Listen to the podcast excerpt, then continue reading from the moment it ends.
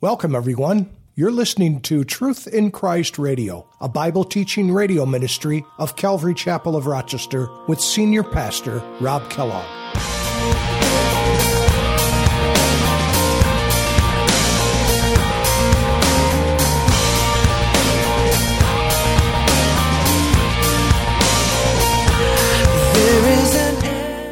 Idea of submitting. In our culture, that's something that we don't like to do. We want to be our own person and we want to call the shots.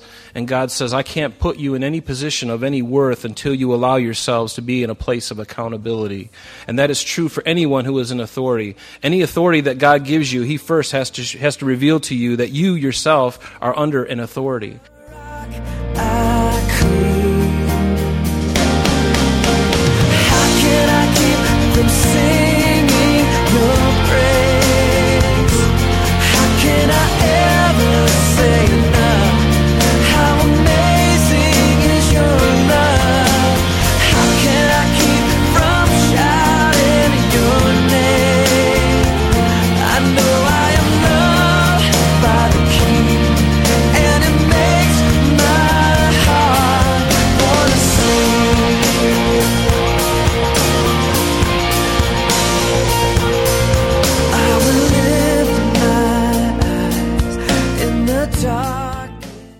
Everyone, and welcome to this edition of Truth in Christ Radio.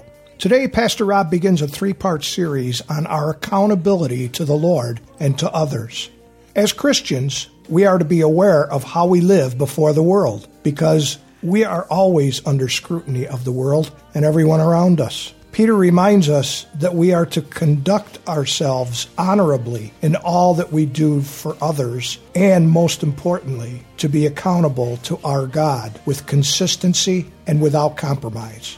Jesus submitted his will to the Father in all things as a good example for us to follow. And now let's join Pastor Rob in 1 Peter chapter 2, verse 12. We're going to be looking at uh, second, uh, I'm sorry, 1 Peter chapter 2. And we've been spending some time in verses 11 and 12, and there's a lot there. And we're going to be looking at basically verse 12 today. And verses 11 and 12, let me just read them to you because they really begin a section in the scripture that really speaks of our, uh, our attitude towards submission um, being in accountability to someone else. And if you open your Bibles to 1 Peter chapter 2, you'll see in 11 and 12, if you have a New King James Version, it might, the heading might be, and this is a man-made heading, but it works. It says, living before the world.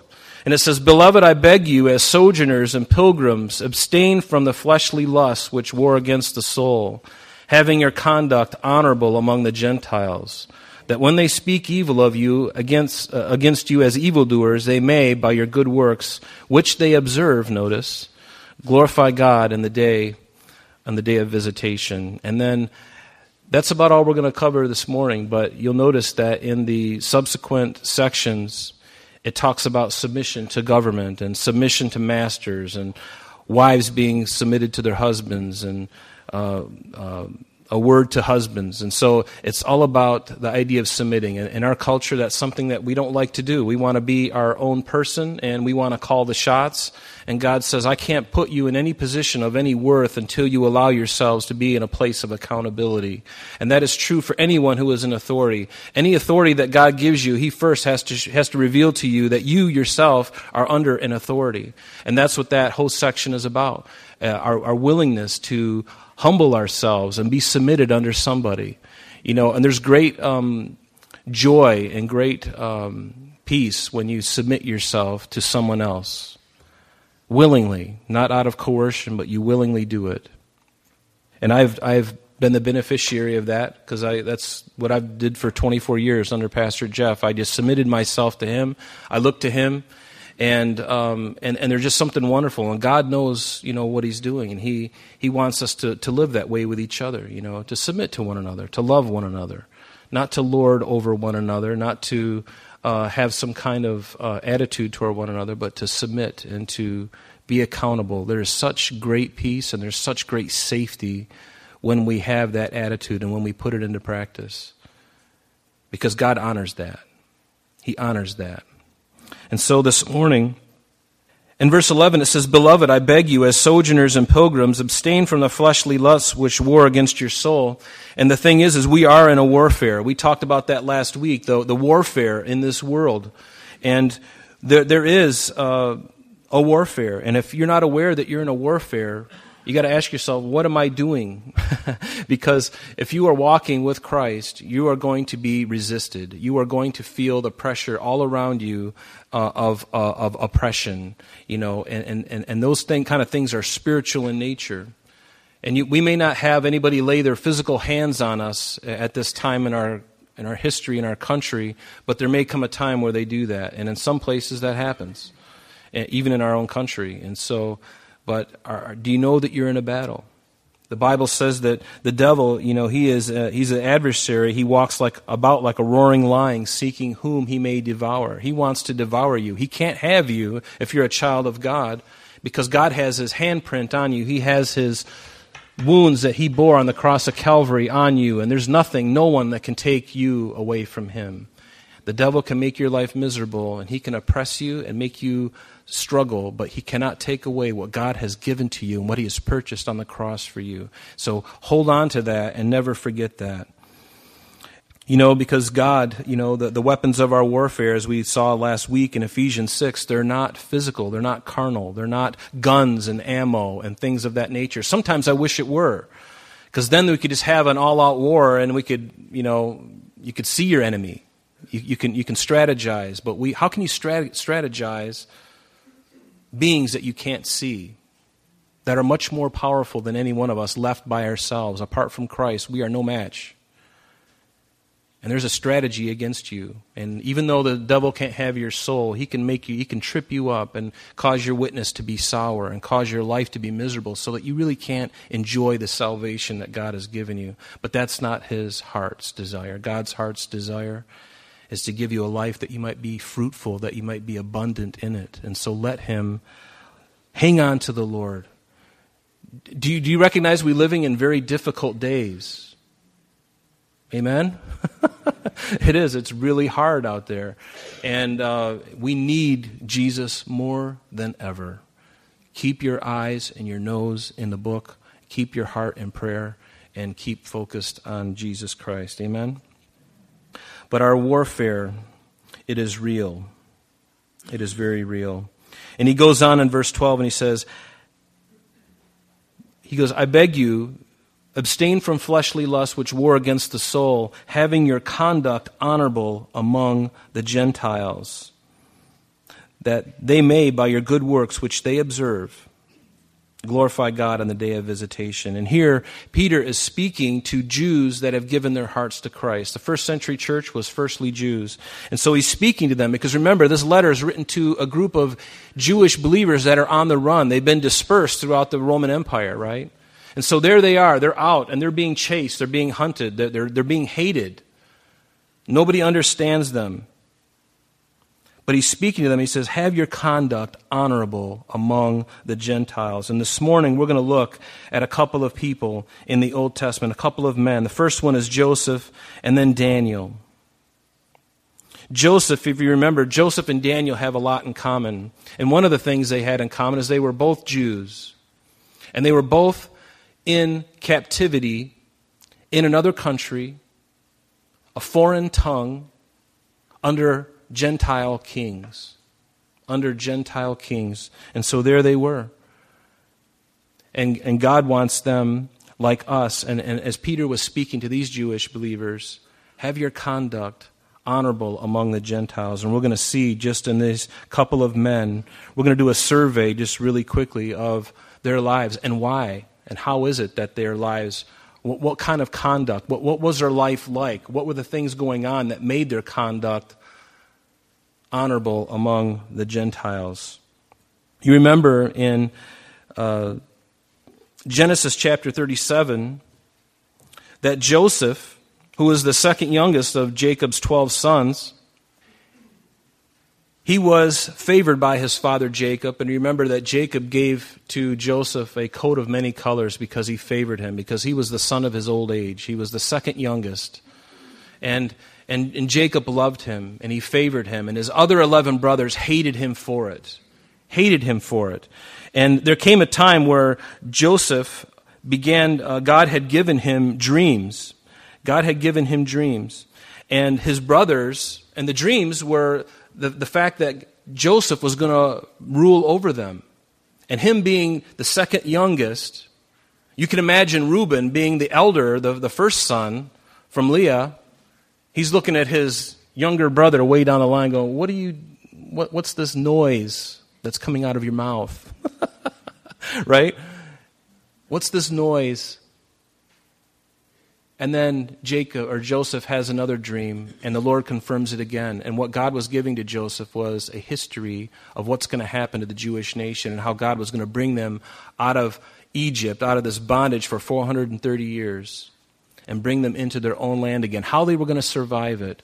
And Joseph, God gave to Joseph that word of knowledge ahead of time in, in a dream, in, in two separate dreams. And he told his brothers these things. Not very smart. Um, smart, but not so smart, because he knew that they hated him. And then now to, to share a dream where you're going to bow to me. Oh, and mom and dad too. Oh, really? We're going to bow to you. Hmm, don't think so.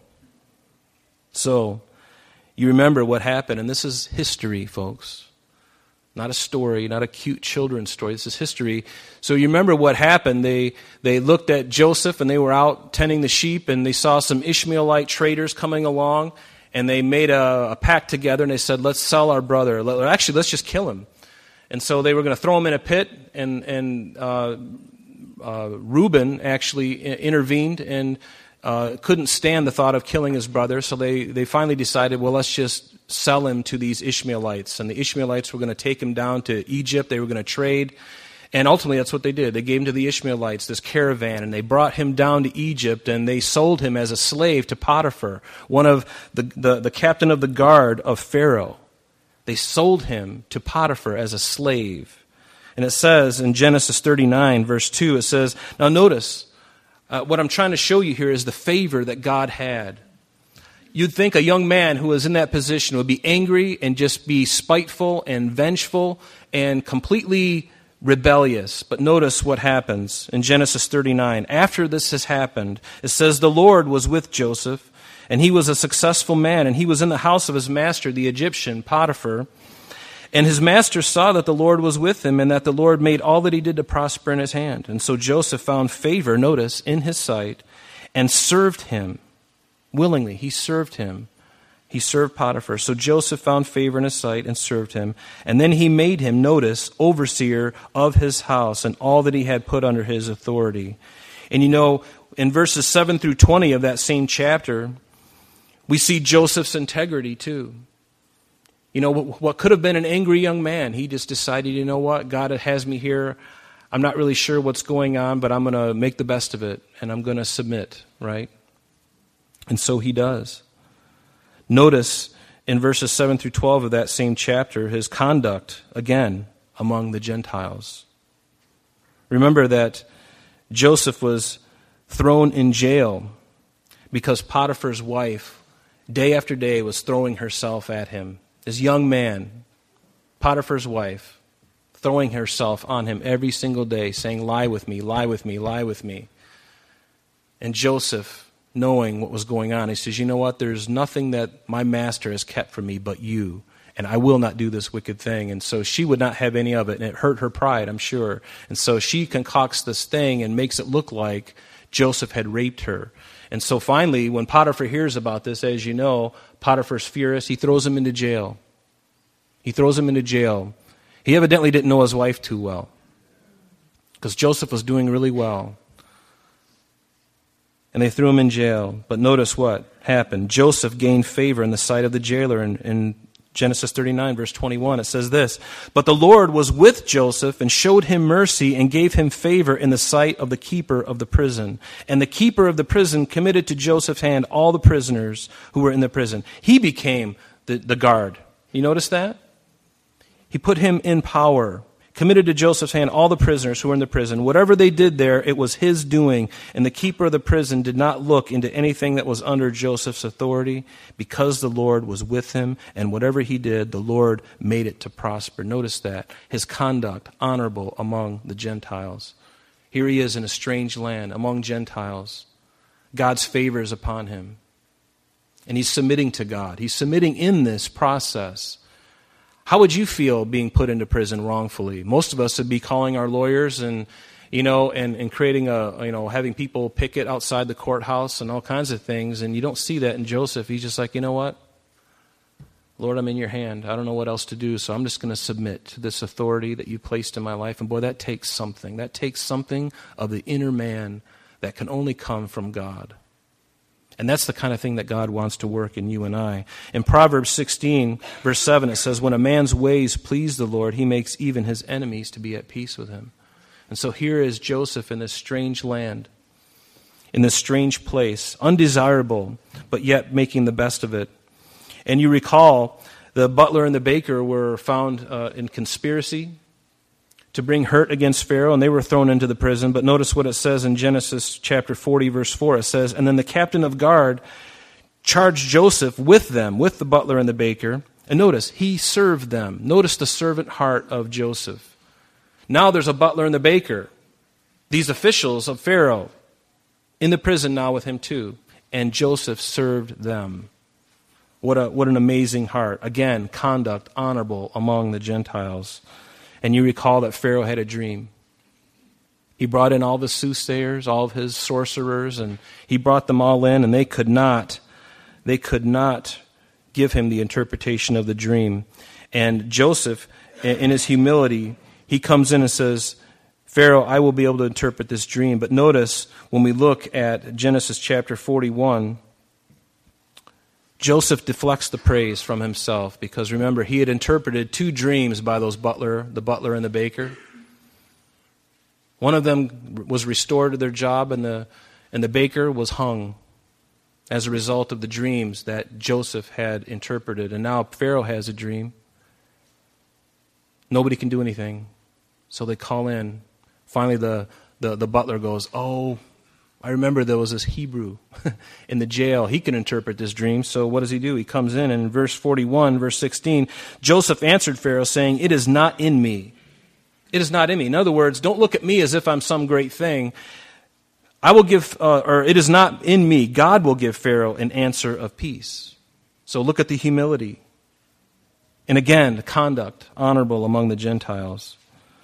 And then in verse 25 through 36 of that chapter, Joseph gives the interpretation of the dream to Pharaoh and the remedy. Remember, to store up. There's going to be seven years of famine.